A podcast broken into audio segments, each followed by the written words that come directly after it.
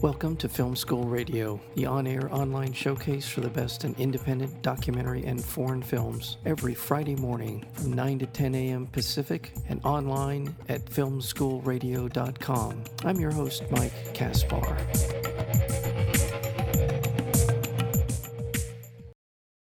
Dear Comrades is based on the true story surrounding a strike by factory workers in the Russian city of Novocherkassk. The raising of food prices and the lowering of wages at the local factory led to a spontaneous uprising by thousands of area residents that eventually led to a violent reaction by local and federal officials. Dear Comrade focuses on the life and family of Ludmila, a party executive and a devout communist who had fought in World War II for Stalin's ideology. The film again is called Dear Comrades. We're joined today by the director Andrei Konchalovsky as well as the lead actor Julia Vitskotskaya. To both of you, welcome to Film School Radio. The film is remarkable, and I will tell you right at the top of our interview what I really appreciate about the film is how much uh, in it is rooted in a true accounting of Russian history.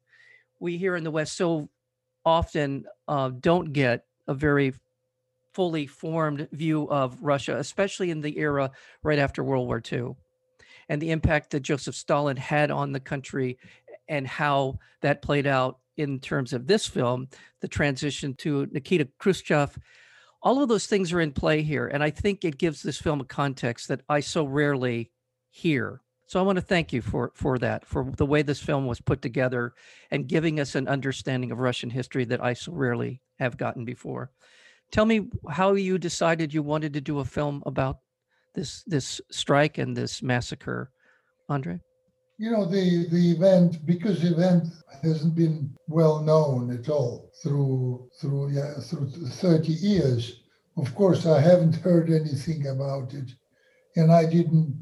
I couldn't imagine the the event. Although I've heard something in 1960s that there was uh, certain disturbances. Uh, but when I uh, when I was exposed to it in 1991 and uh, read about it more because it was a big investigation, mm, I thought it's a quite interesting event to to think about it as a film.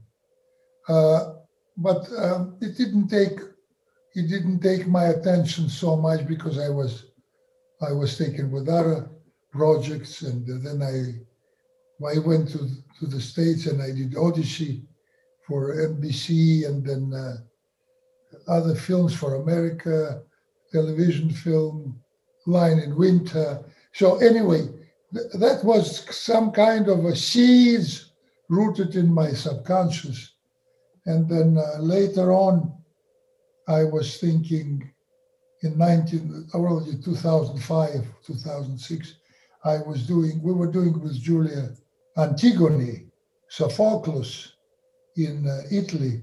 And I thought that Julia he, is, uh, has this kind of um, dimension of tragical actress. Mm-hmm. And tragical actress is not dramatic actress, it's something else. It uh, has different different, you know, different pace. So that when the story comes, come came back to me as a possibility to make something that can move can move people, because I didn't want to make a kind of political film.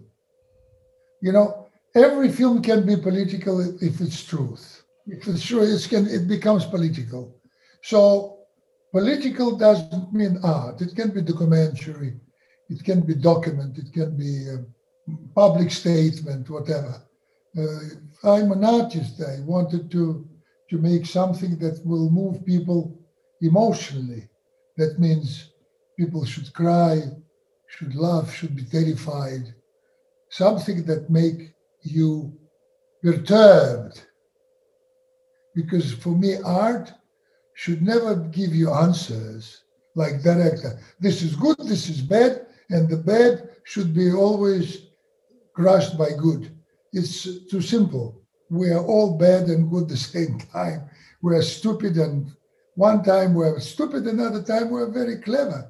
So, in that sense, my idea was to make a, a character that will be very emotionally uh, touching, at the same time, quite limited. I would say even fanatical, because it's a film about the generation of my parents, communists, you know, who went through the war, who believed in Stalin, who won the war, and they were believing that they're building a new society.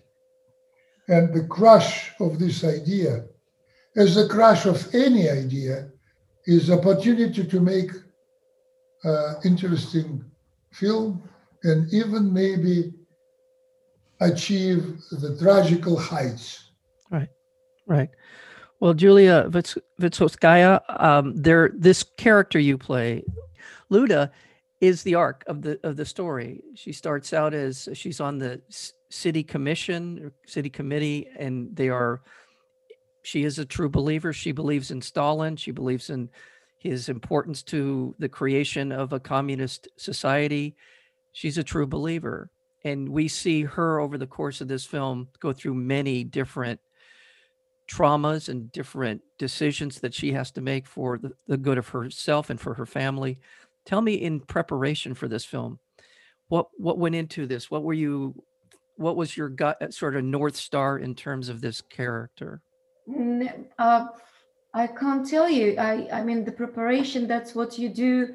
Uh, that's what you do from the acting school, starting 20 years ago that's my preparation you you prepare yourself for every role that comes along and you you just um, you use your experience you use you know that every move you do every scene you do has to be done not 100% but 1000% of what you can do what you're capable of doing and uh, uh, as well as you have to listen to your director you have to uh, argue with your director. Right. You have to find a compromise and you have to live it through. That's the preparation. There is no preparation. You live it through.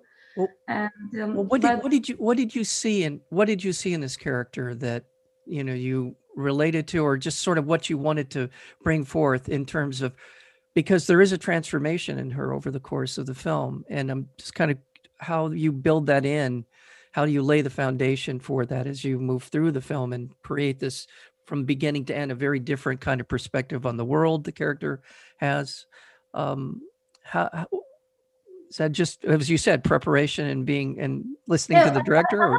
I must tell you i think uh, to me great work doesn't mean it is going to be a great movie but for me as an actor, as a human being, great wor- work is more important than the great result.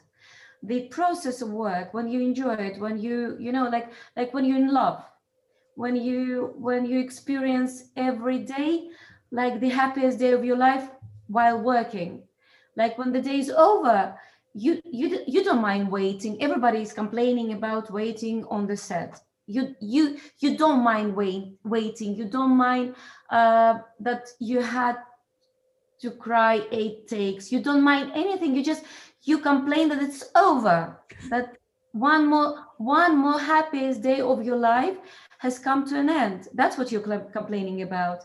But it's it's really it, there is a magic there is a magic about i i cannot tell you how it happens what I can tell you about this movie in particular, these are my people. Yeah. I, I come from this uh, from this place, and the moment uh, this director Andre uh, has made this decision to to cast um, not actors, real people, yes. like yes. like for instance, my father, he's a real real guy, and he's not an actor. Andre Andre uh, gathered 10 real Cossacks in Moscow. He had auditioned them. And then he asked me, Can you come and see them? And uh, normally I'm I'm not a very extrovert person. I kind of, you know, the 10 kind of uh, aged guys. they sit there, and I have to come into the room and say, "Hi, uh, you probably know me. I don't know you," and I get all red, and it's, it's an awkward situation. I don't know how. And Andre said, "And you have to pick one. You have to pick one that you like to be your father." And I said, "But how you pick one? They're all so nice. They're all, you know, they're all so real." But then. Uh, again magic happens then they start talking. They start you know saying things. And only one kept quiet didn't say a word. That was the one who then was with me in the movie. The smartest one. And no is this this is this is sergei erlish sergei yeah, yeah. Yeah. and he you know the moment he walks into the set where when we shot the apartment. I immediately become what my grandmother was. I immediately i'm not myself anymore. It's it, yeah, him say things uh, they're not relative to the script. He not say he's not uh, um, you know trying his lines so he's not asking uh, you know let's let's rehearse whatever. He doesn't know how to do this stuff. He just says can i have some tea or if there is a little bit of vodka, what do you think? Can I drink some vodka? And immediately I'm behaving like women on the South. And I'm telling him what to do. That's a transformation. I don't know how, how to explain. It's like it's an animalistic feeling. It's like you, um, but of course, that's what I, when I said in the beginning, it takes uh, experience. You have to allow yourself be open and forget about everything you learned about doing a character doing the speech or you know the the way you walk or whatever. Uh, no you have to you have to be open and then switch on immediately. When you feel it's your time to go. It's a beautiful performance and he is amazing in the film. He is this he's kind of the counter voice in the room. I mean you're sort of beset by your daughter and your grandfather who are who are on one hand, he's cynical. He's feels like he's already the sort of the fate. He's fatalistic, I guess would be a good word to use for him. And then your daughter is willing and able and wants to be a part of the protests that are taking place in the factory. We haven't gone into too much detail about the story. Factory workers are on going on strike. It be, it sounds like it was a complete shock to everyone in charge that this was happening or going to happen, and the reaction there plays out from there. Um, and it's it is remarkable because not only is your character on the side of the established authorities in the, in the city, but also in spirit with what the goals are for greater Russia, if you will. Does this take place in Belarus? Is that is that where this is the the story is told no, from? No, no, it's south of Russia. It's uh, it's okay. Uh, it's Russia, Russia. Okay. Belarus is the western part. Okay of the Soviet Union. Now it's a separate country. Right. Uh, it used to be of the Soviet Union western part. Right. And no, this is this is south of Russia. It's it's the part that gets to the uh, black the borders of the Black Sea, Azov Sea. It's it's the southern borders. Okay. Is Andre, is there something about this story that you felt was uh, particularly relevant to the time that we're going through, maybe in in terms of Russia, Russian society, or just is was was there something specific to our time that this felt like a film that was a story that needed to be told? Well, let me tell you, I, it's very often I'm asked this question, very often, mm. uh, how relative it is. You know, I think that everything is relative if in art what makes you laugh, terrified, or cry. If you shed your tears, that's, uh, irrelevant. Mm-hmm. This is contemporary. If you can watch the most politically relative thing, but you can be completely uh, left cold in the you know outside and think about it only in your with your brain. But you know, I'm an artist I, I prefer to treat my films like music. And music is always contemporary if you make it, if it make you, it makes you cry. Uh, so in, in that sense, I never thought about it in terms of political connotations. I was doing a Greek tragedy. And it happened that it's stuck to the modern times very well. It's not my fault. Well, I'm glad you made this film. I it's uh, it is from beginning to end. It's in black and white. I just want to let people know I, I love black and white, and I think you used it very effectively in the film uh, as a way to tell the story. The performances are universally wonderful in it, uh, and again, it's a film that is uh, it feels true to the history. There are so many interesting historical perspectives that come up in the course of the film that are illuminating for me as I was trying to get to at the beginning of our interview. And it's just wonderful. I i, I thoroughly enjoyed it and i i am i'm so honored. I can't tell you how much I, I I appreciate your your time today. Uh the the film again is dear comrades and we have been talking to the director andrei konchalovsky as well as the lead actor julia vitskotskaya thank you so very much. much. thank, Thank you. you. take care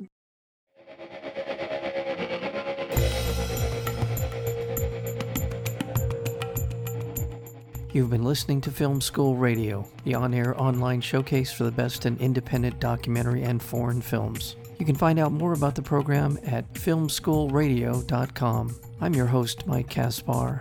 Thank you for tuning in, and we'll see you next week with another edition of Film School Radio.